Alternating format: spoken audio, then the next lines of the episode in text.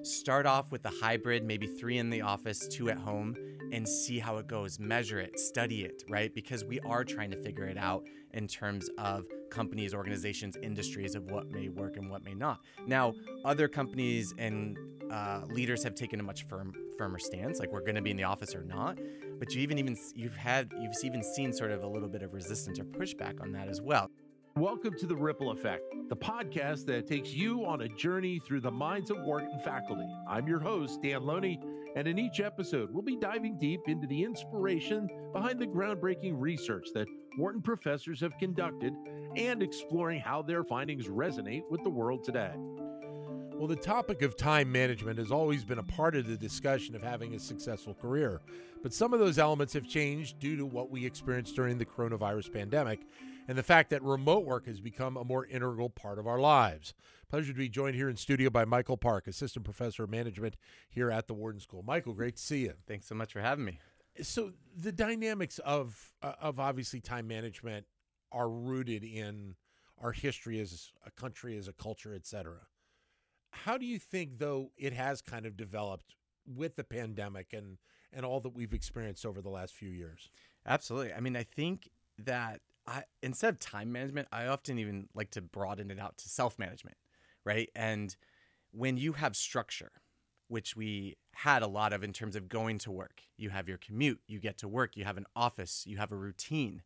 And then when the pandemic just sort of changed that for so many people, where you have to find a new structure at home, a different office, you have different distractions, you have some less distractions because you don't have colleagues, but you might have kids, you might have a lot of other devices at your at your house that you may not have had access to at work it was relearning how to find routines and structure and manage your time at a home office especially if you weren't used to that especially if you didn't work at home before the pandemic. So i think it really radically shifted how people figured out how to be disciplined how to do their work and how to allocate their time in a different space in a different way once we shifted a lot to remote work. What do you think then are the expectations as we move forward here? Because obviously the pandemic, for the most part, is behind us.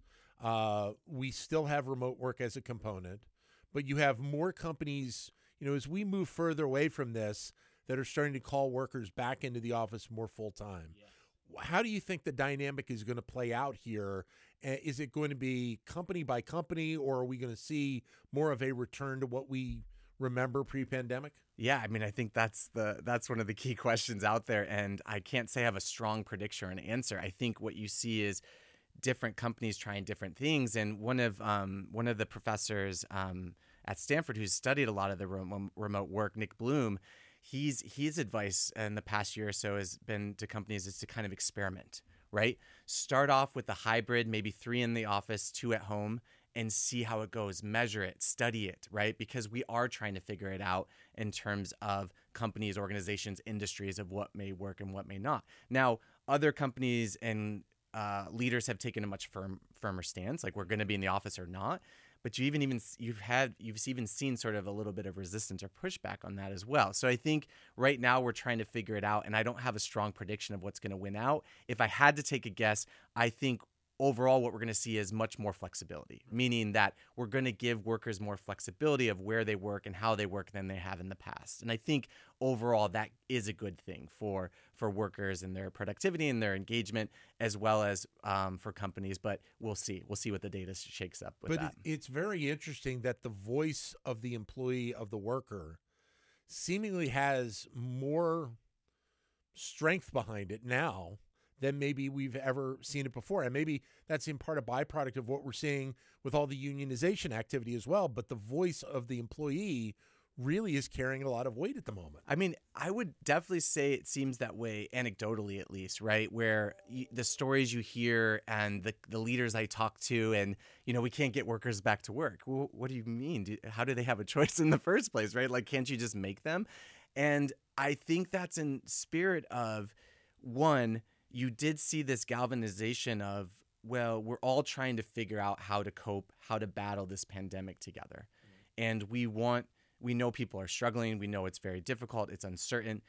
And you had this sort of sense of purpose in us banding together and helping each other out. Mm-hmm. and i think there's been some lingering effects there with well what makes sense? This like when you're forced to totally shift gears it's an opportunity for companies and, and employees and leaders to reflect well what makes sense? Does it make sense for me to spend hours commuting when i could spend that time productively on my computer now that we've figured out how to work yeah. from a remote standpoint? And so i think that both business logic but also like human care and, and well-being which has also been a center the, the past few years as well those forces merging together i think has led to this open conversation of well let's try to craft something that works for you and for us as a company. Whereas before i don't think it was malicious or intentional. It was just what we did. We just went right. to work. Right. Right?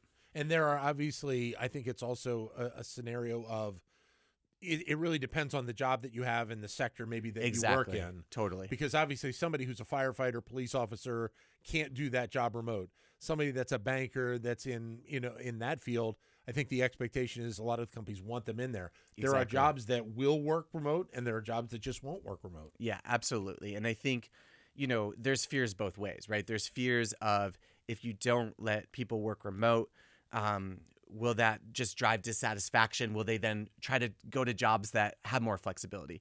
But then you have the other side, the fear of like, well, if we don't bring two people together, like I know leaders in particular are worried about uh, maintaining that culture, maintaining those relationships, building where work is central and people are focused, and you're building those bonds.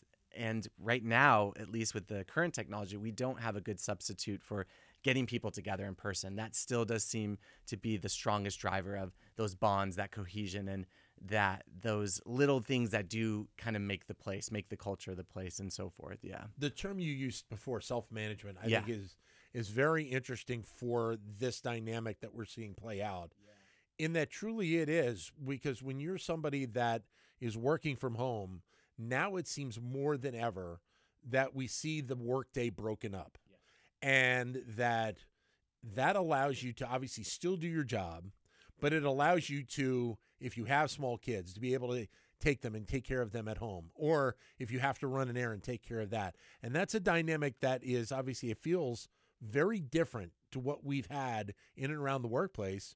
But as you alluded to, companies are accepting of this now. That's a, a, part of the different mindset as well. Yeah, absolutely. I mean, I think when you have the freedom and flexibility, as long as you, you know, the key the key glue here is that trust, yeah. right? Where employers trust their employees to get their work done, to not be slacking off, to contribute to the company, and then it's like, okay, if our goals are aligned, our priorities are aligned, then we trust you to structure your days the way that works best for you. Sure. So if you need to work early before your kids get up, sure. then take a couple hours to get them to school, but then you're going to make up that time and deliver the work. Right. Like that works for us, you know. Now, there's coordination costs, Sure. right? Because if you do need to integrate with people, schedules and diaries can be more challenging to sort of align and things like that, yeah. which is another problem. But if it's sort of this individual level relationship with the individual employee and the organization, yeah, that trust is that glue to kind of you, we trust you you can self-manage. We're going to we're going to evaluate you on are you delivering the work at a high level and that's what matters to us. So let me play devil's advocate here for a moment because part of the discussion as well is okay, we're allowing people to do that and it works for them, but you've also taken the workday and you've basically lengthened it out in many cases to where it's like a 14 hour window instead of being an eight hour window, or that, that dynamic may vary a little bit. Yeah.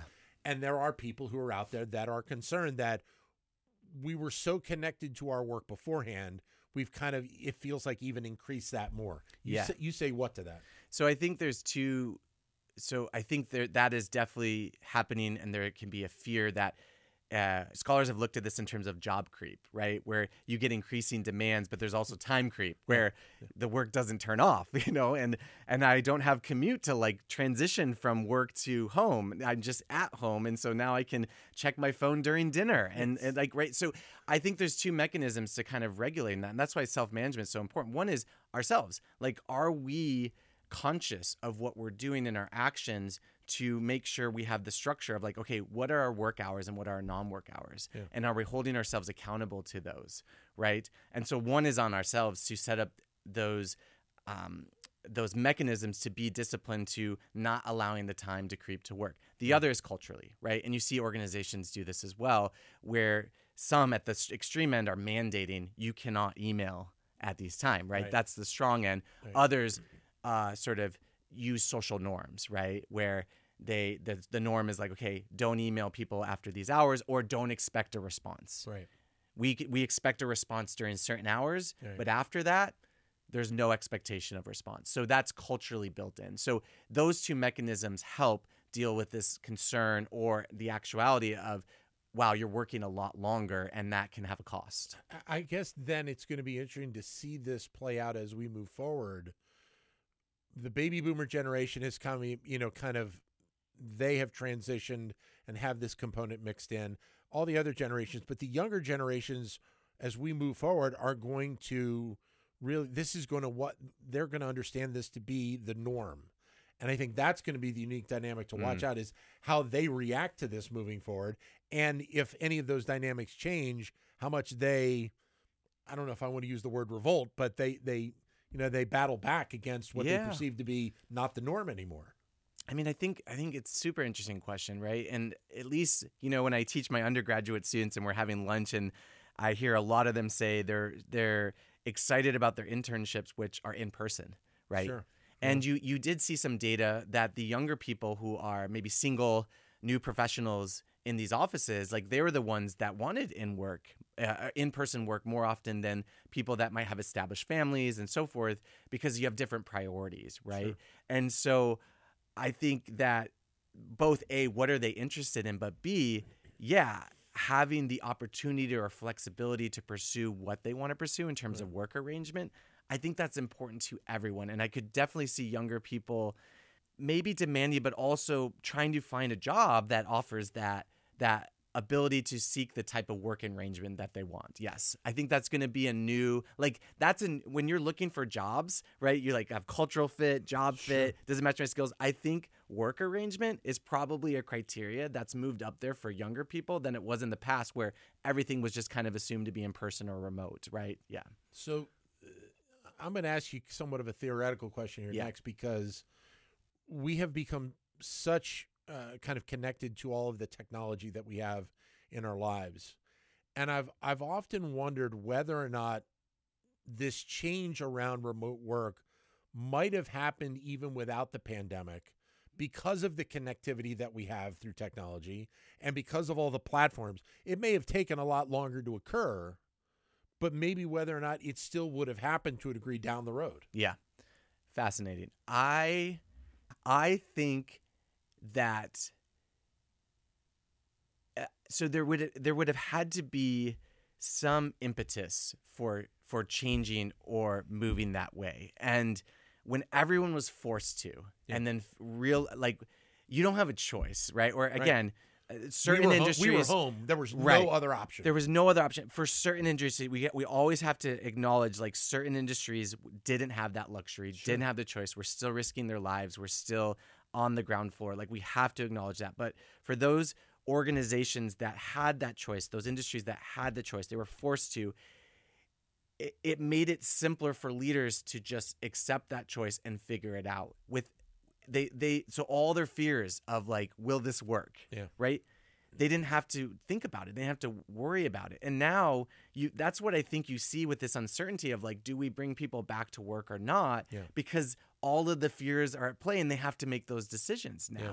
so maybe if there was impetus of like we could save so much money without renting you know manhattan real estate prices Yeah. or commercial or things that like maybe moved that let's try it but i think the I think where you probably would have seen it eventually is um, startup companies, disruptive companies, where they're trying this Right. and it's working, right. and then older companies, more established companies, were like learning from them and implementing those policies. Right. That's probably where you could have seen this change occur over time. So yeah. you bring up something very interesting about the real estate component, and realistically, even though we have this dynamic that it's already changed, yes, and we have remote work, and and we're obviously talking about time management, yeah, that there are still elements of this that are still yet to play out. You know, repercussions from it or downstream impacts. yes, that we're going to be seeing play out realistically over the next 10 or 20 years, aren't we? yes, absolutely, and and and there's opportunities and challenges with that, right? Depending on industries, depending on business models.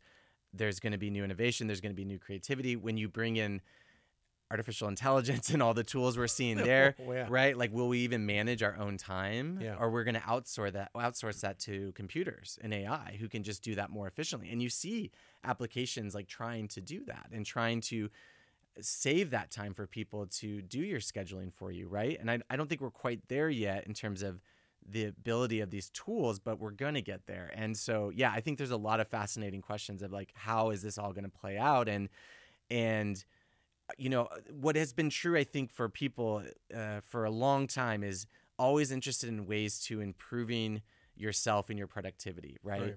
And time management, self management, often at that. And so, a lot of the tools we we do have been things, some, something as simple as like setting up routines around planning your time, you know, planning your weeks, scheduling your priorities, going back to an old Stevie, uh, Stephen Covey quote from Seven Habits of Highly Effective People.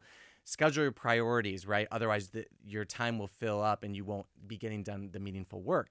So, planning, discipline, uh, having accountability mechanisms so that you don't detract from uh, res- ha- fall through to resistance that take you away from your priorities so i think those things will always be constant but then you're going to have these tools that might be able to assist you in doing those things more efficiently and more effectively which is also very exciting yeah Michael, great to talk with you. Thanks very much. thank you so much You got it. Michael Parke, who is uh, assistant professor of management here at the Wharton School. Thank you for listening to The Ripple Effect. We hope you found this episode informative and engaging. Don't forget to subscribe and leave us a review so that we can continue to bring you the best insight from the Wharton School.